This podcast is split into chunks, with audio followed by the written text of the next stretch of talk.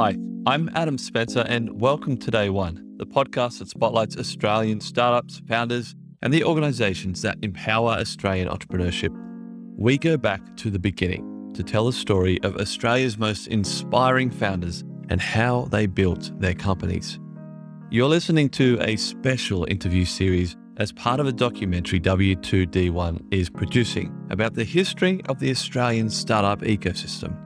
On the episode today, we have. Hi, my name is Serina Bird. I'm known as the Joyful Frugalista. My other businesses are the Joyful Business Club and the Joyful Fashionista. I guess how joyful can one be, right?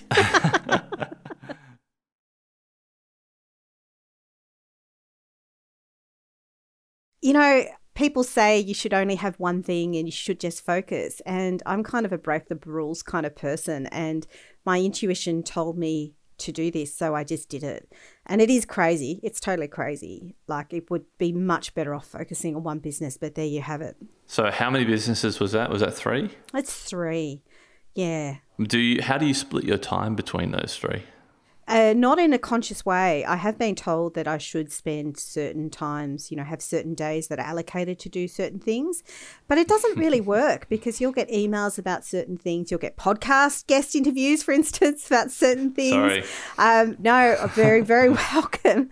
Um, you'll get all sorts of random things uh, for certain things that aren't in your day that you're supposed to be focusing on one business. Yeah. Um, and while it sounds a bit strange to have three, the core market, which is is women and predominantly women aged 35 and older. Um, I don't discriminate against younger women or men, by the way. It's just that's kind of where my segment is. Yep. Um, that is still the same, and there are still the same themes that come across that in terms of, um, you know, supporting and empowering women, uh, sustainability, um, building abundance, um, those types of themes that that go across all three. So it's not as strange as it might seem. Why did you choose 35 plus yeah, why did I choose 35 plus? Well, actually, really, most of the people, women in my target audience are kind of in their 40s or 50s. Mm. Um, but, you know, they don't really identify as being um, that old. I guess I myself am, I'm going to be 49 this year. I don't feel that. I don't mm. really feel my age defines me per se. But I do think that, you know, there is a little bit of a difference in thinking sometimes, a, a generational difference um, between much younger women who are, say, at university or just finished, and then other women who've gone through life experiences such as having children. Not all women have children, of course, but some, many do. And just the, the life not going to plan, I guess. Mm. So I think more women who've had the experience of having tried things, whether it's relationships or businesses or jobs, and, and, and encountering more difficulties tend to resonate a little bit more with what I'm doing and my messaging, if that makes sense. Yeah. But I certainly don't discriminate against younger women. And I think it is actually really important to have intergenerational relationships. Did you make that word up or is that an actual word, frugalista? Um, it is actually an actual word. It existed before me, but I've certainly given a lot more life to it. How did you come up with the name jo- Joyful Frugalista? Fruit, am I saying that right? Yeah, you are indeed. You're saying it exactly right. Well, actually, my publishers came up with the name, so it was um, derived by Murdoch Books. And I, when I heard the name, I was actually literally overjoyed. I thought it was fabulous. So originally, my blog was named Ms. Frugal Ears, which was always a bit difficult to explain. It had a backstory, but it was always a bit difficult to explain. Mm. And the working title of my book was Frugal Dare to Millionaire. But the publishers really wanted to change it that name, and I just loved it. And I really felt that it encapsulated so much of what I was trying to convey. And they were a bit like, Do you mind? Like, would it be okay if you changed your branding and changed your website? and I'm like, Hell yeah, this is fantastic. Can you give me that little elevator pitch? I don't know how do you, how do you do that? Do you do an elevator pitch for each business, or do you have one that kind of covers everything? Yeah, this is a great question, actually, especially when I go to networking events, because most people, it takes a long time for people just to get used to one business, let alone three. So I tend usually to focus on the joyful frugalista. So usually I'll say, Hi, my name is Serina. I'm also known as the joyful frugalista. I'm really passionate about helping people save money and live a joyful life um, and to have real abundance in their lives. Mm. So I'll usually say something like that. Um, if I have longer, I might talk about the other two, but it tends to freak people out, to be honest. so I tend to just pick one. How did you actually get involved with CBRIN? The Canberra Innovation Network. Mm. Well, I've known about them for a number of years, and actually, about four years ago now, I applied for their Griffin Accelerator program. And it was actually way before the Joyful Frugalista or Miss Frugal Ears. I pitched an idea for fermented foods such as soy sauce, so an Asian food brand, thinking that I might also do some vegan meat products. I'm not vegan, by the way, I just really like um, vegetarian products. and much to my surprise, I got in. And then I was like, holy, what on earth am I going to do here? I'm a single mum with two kids. I sort of did this, sort of putting it out to the universe, not expecting I would get in. But what I'd actually done was I had submitted two proposals and I'd been invited to pitch on that one. Um, but the second proposal was actually about developing um, my blog on personal finances and to take that forward into something more. And at the time, I think they thought I was crazy, to be honest. it was pre Barefoot Investor. Um, and no one in Australia was really talking about money or finances. Uh, but through that process, they actually paired me with a mentor who was a writer from Hong Kong. So he was a very prolific writer. He had his own um, digital um, media assets in Hong Kong. Um, very sad, of course, everything that's happening in Hong Kong at the moment. And that, I guess, is partly why he's here. And through his mentorship, I really lent into my writing. So while I applied for something that, you know, was kind of wasn't something I ended up doing. It led me in a whole new direction, and that's been really exciting. And then when I left work 18 months ago, I started hanging out at CBRIN a lot more. They have a First Wednesday Connect, which is kind of fun. So it's a networking event. And they also started during COVID having a female founders series. So, under the sort of, I guess, inspiration of their chair, um, Halal, I can never pronounce her surname, but she's fabulous. um, and she was really keen to to do more for women entrepreneurs. They started this this series, and then I started co-working there about one day a week. And to be honest, I'm not always the best co-worker. Sometimes I get distracted by loads of washing and other things to do at home. but when I go there, it makes a huge difference.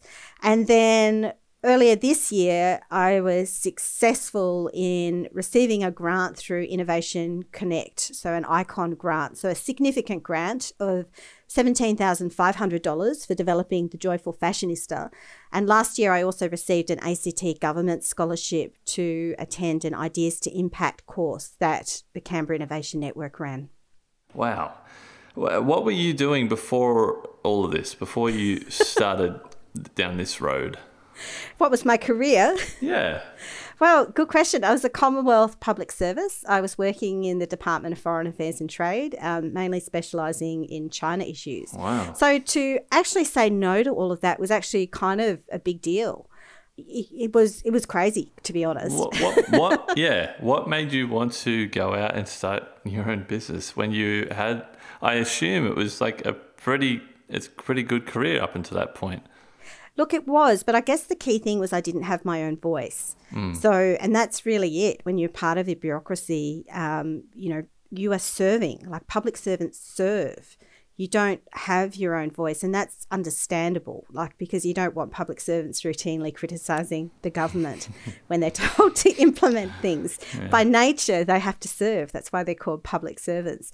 And i had published a book the joyful frugalista and it was was doing quite well and i was being invited to have more and more kind of media opportunities. And that was becoming a little bit difficult to manage. Like, I mean, I didn't just go off and do that and disregard work. Like, you have to seek approvals for things to do. Mm. I was always very clear about not discussing my work in my writing. I made a very, very conscious decision to differentiate the two. I mean, I never talk about, you know, my work in, in the public service. If they're just completely separate things. And then also, too, the area I was in had become quite toxic. So, I mean, these things can happen. I think many people who've been in the workplace find this. And I think as timelines become tighter and tighter and expectations grow and grow, some people don't always deal with that so well. And so I was kind of like, well, I'm writing about saving money and investing. I'm really close to my financial independence goals. I'm at work, I'm unhappy, and I'm stressed. And I'd always had a real interest in innovation and entrepreneurship. And I was the sort of person who, at the back of my diary, would always be scrawling notes about potential business models and things I could do. So I'm like, well, you only live once, really. Like, I mean, my late 40s, if I wait any longer, like the opportunities never going to happen again. And by this stage, mm. I had remarried, and uh, my husband's in a very stable uh, Commonwealth Public Service career. He's reaching the end of his career. He, he's retiring earlier than most. It, it's a long story. And, you know, we had very, very little debt. The home loan was nearly paid off. So it's like, well, it's time. Mm. When would you say you really got introduced to this whole world of startups and, yeah, the opportunities that are out there for founders? Uh, I think I've always been interested. And I guess there was a few experiences. One was serving in Taiwan. I want to be clear here that Australia doesn't have diplomatic relations with Taiwan, but I was there in an economic and trade role. And Taiwan, for those who know, has a, a tremendously innovative ecosystem. You know, it, its high tech uh, products are amazing. You know, think computers like Ace, Asus and Acer, and um, you know they do quite a, some interesting things in virtual reality and a few things. And there was a lot of people returning from Silicon Valley back to Taiwan because of that climate. So I was mm. really interested to see what was happening when I was there. And the government also had a strong focus on the creative innovation as well and sort of recognizing what was happening there. So, you know, in my role, I was seeing a lot of what was happening in, and, and observing that as well. And it was just really, really exciting, to be honest. And that, that interest continued when I came back to Australia. What year was it again that you uh, were accepted to the CBRIN's um, was it CBRIN's program you were accepted to? so last year, so 2020, I was on uh, an Idea to Impact program mm. run by the Canberra Innovation Network, which is basically a lean innovation program an introduction to different innovation methods. But I'd also been very fortunate. I'm trying to think about five years ago, I think four or five years ago, I was on a pilot Commonwealth APS government uh, program uh, called 21st Century, I think, run with the Australian Futures Institute, I think, somehow um, affiliated with La Trobe University. Hmm. So I was on a 12 week uh, program that was teaching basic design thinking, and that was really exciting as well. Um, interesting being with a group of public servants who didn't quite know what to make of the course, but also very exciting. Uh, so let's just say, what's that? Did you say five years? About five? Yeah. Five years. Um, through through all of that time, from your perspective, what would you say? Like, have you? Where's some big the biggest gaps in this kind of system that we call the Australian startup ecosystem? Like, are there any areas that you think we could improve on? This is gaps for people starting out. yeah, from a founder from a founder's point of view. Uh, yeah, look, I think this is a great question. And the thing that I'm really interested about is women and particularly women entrepreneurs and the lack of startup financing. Mm. I think the year before last, globally, I think it was only 2.7% of uh, women led founders received funding. Last year, it, it slid to I can't remember, it was only 2.2 or 2.3%. And in, when we're talking about women of colour, it's even lower. It's only about 0.2% of total startup funding goes to women of colour.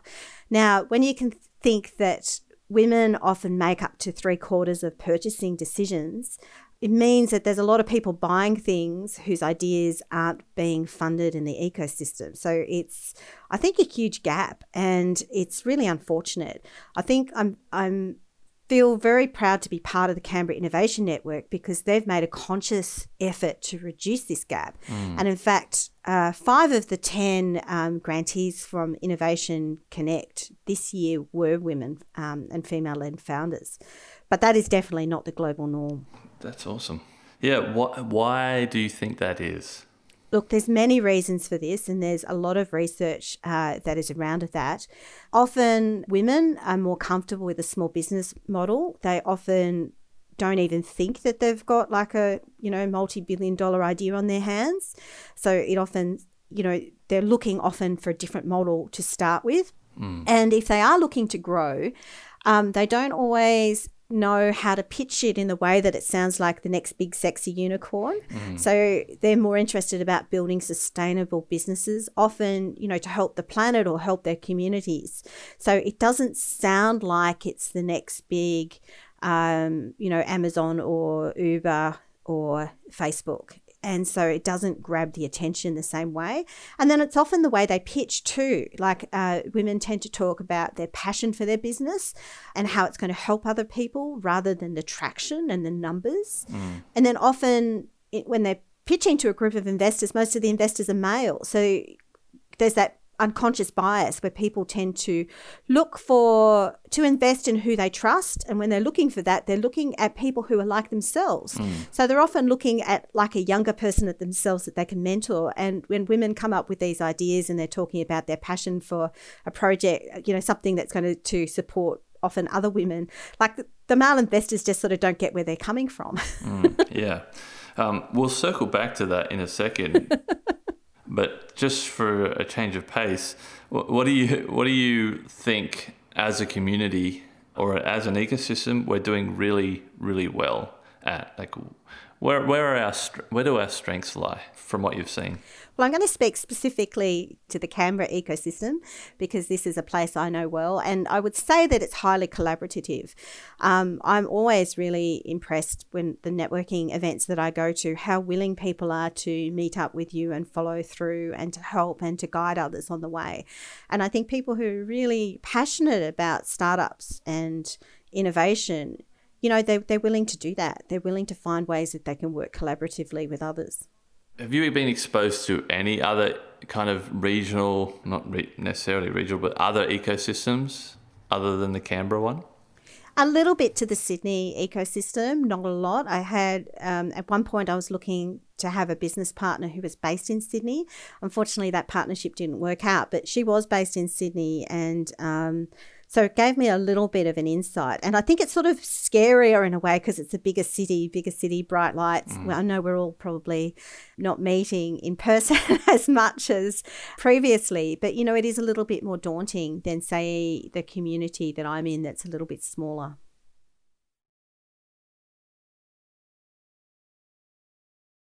Do you have what I've just been calling an unpopular opinion? Is there something that you just wholeheartedly believe to be true as it relates to the, the, you know these these ecosystems, but that no one else seems to be on the same page with you about. oh, I regularly have unpopular decisions. I regularly have my own decisions, um, and I guess the big one was, you know, around competitors. And then the other really big one is around finding and defining the problem. Like, it seems almost to become a standard mantra that the only way you can have a good product is that when you're solving a problem. I mean, you know, why does everything have to be defined in terms of negativity and scarcity? like, why can't we define it in terms of abundance, in terms of, you know, coming up with something that makes people feel good? You know, it's not necessarily solving a problem. Mm. I mean, Facebook didn't solve a problem. We didn't need it before we had it, but now we've got it. Most people use it. So, or maybe it did solve a problem of communication, but we didn't perceive it to be a problem before it was around. It, you know that there's that saying that uh, Henry Ford, right? That um, if I asked people what they w- wanted, they would have said a faster horse. Yeah.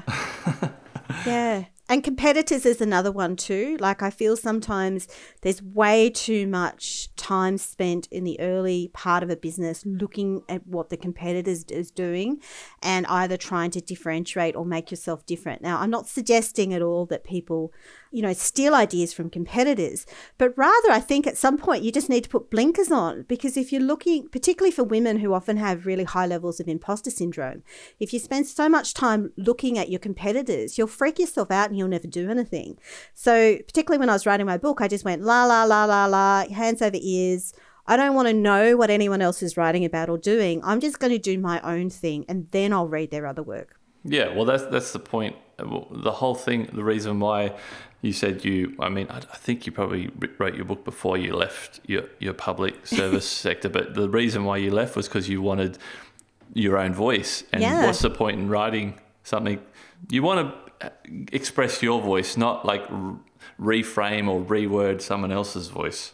Well, exactly. Because otherwise, it'll just be like someone else's voice. And let's look at the personal finance space um, as an example. I mean, there's so many writers in that genre now. And often we're saying the same thing, which is, you know, save more money, um, invest conservatively. But there's so many ways to say that. And you'll often resonate with a voice that sounds, you know, similar to your own lived experiences because there'll be something in that that really resonates for you. So therefore, we need more diversity in the writing on those topics just out of curiosity, I don't think I asked this question, but like, why personal finance? Why are you so interested in that? Yeah, great question. Well, I was always sort of on the frugal spectrum anyway. Um, and I was always one of those people who would like wear op shop suits to work and not tell people and sort of look like I had more money than I did in terms of what I was spending. So I was always doing that. And my ex husband and I, we together amassed uh, 10 properties that we had together. But outwardly, we looked, you know, pretty normal. Like, you know, I'd wear tracksuits to the local mm. um, shopping centre on weekends. We didn't live a high life. And he actually didn't earn a lot of money. So I was the main income earner. Sadly, um, that marriage didn't go too well. And in the end, I took out a domestic violence order. In fact, two. I was awarded two as I left and had suddenly was single with two young children. Now we had a lot of assets, but we also had a lot of debts. So if you can imagine how scary it might be separating, knowing you were the main income earner, having the highest childcare rates in Australia that you had to pay for yourself, mm. plus service 10 mortgages. Like it's pretty scary stuff. Jesus. But I knew that I could do all of that because I had the faith that I was good with money. And I knew that we could make sacrifices and I could make really cheap meals and we would find a way through. And we did. But it also occurred to me that for a lot of people, they didn't have that confidence with their money. Um, particularly women, like particularly women get themselves into relationships or jobs that really don't serve them because they really are scared of the money. Um, I mean, it's often real issues as well, but it's often the fear of the money. So, my message has always been about financial resilience. It's not just amassing a lot of money, it's being able to feel confident that you will adjust to whatever life throws at you and to have that mindset of abundance. And, um, you know, I couldn't have have predicted the pandemic and the bushfires and the mouse plague and everything else. But I guess I try and write about practical things rather than saying, oh, that's too bad, that's really hard, to say, okay, yes, but how can we cook a meal that's going to be really cheap? How can you save money on, on your electricity and other things? How can you find things? I only have one or two more questions. This one I like to ask everybody. If a brand new founder came to you tomorrow, what one thing would you tell them? Or if you were to give yourself advice five years ago, what would you say that would slightly increase the chances of success? I actually probably ask them a question. I'd ask them why. I mean, I have new founders coming to me all the time through the Joyful Business Club, um, and I'm writing at the moment about how to start a startup. But I mean, it's your why that's going to carry you through, mm. not because you think you should be in in business or you should have a startup. It's deep down inside, everyone has a why. Mm. The last question I have is not really a question per se. It's a. Uh, I just want to open the floor up to you to talk about something that you just are really passionate about, something that you think the Australian startup community needs to hear. And so something that needs to go into this series oh, I'm so passionate about so many things. I don't even quite know where to start. But I think, you know, while the startup community is trying to be out of the box, sometimes they do create their own boxes. We're always looking for the next best thing of a business model that already is. And we're often looking for tech because we know that tech has performed well or we're looking for clean energy because we know clean energy is performing well or we look for you know existing models. So i think it's really important to be open-minded about those things that you don't quite understand or quite you know foresee and don't just dismiss them because they haven't been proven yet. And just to keep that positivity because if you're talking to someone and they've got this idea and then you sort of a bit disparaging. Like it can kill the, this next best amazing thing. Like it might just be totally, utterly bonkers. You never know. Mm. But it might be the next best amazing thing you've never heard of. I actually just thought of one more question. Fabulous. We might have covered it near the beginning, but because you've been, because CBRIN, you've been involved with those guys and they've been helpful. Uh, mm-hmm. How have they been helpful? How, how helpful have they been? Well, they've been helpful with money. but more than that, they're just so friendly. Like it's just such a welcoming space. They really wanted me to co work there because they have a particular gender issue where they have a lot of guys who work on tech and sit there and do coding all, that, all day. Mm. And they really wanted to have a conscious effort to um, close that gender gap a little bit. But I just find them just really just really friendly and open minded. And especially when you're doing something that's a little bit different it's on your comprehension of your immediate family or your friends, um, your former work colleagues, and it's just nice to be in a su- supportive environment where they just don't think you're weird. yeah, yeah, I get that. I thought you might. uh, thanks, Serina. Thank you so much for your time. Thank you.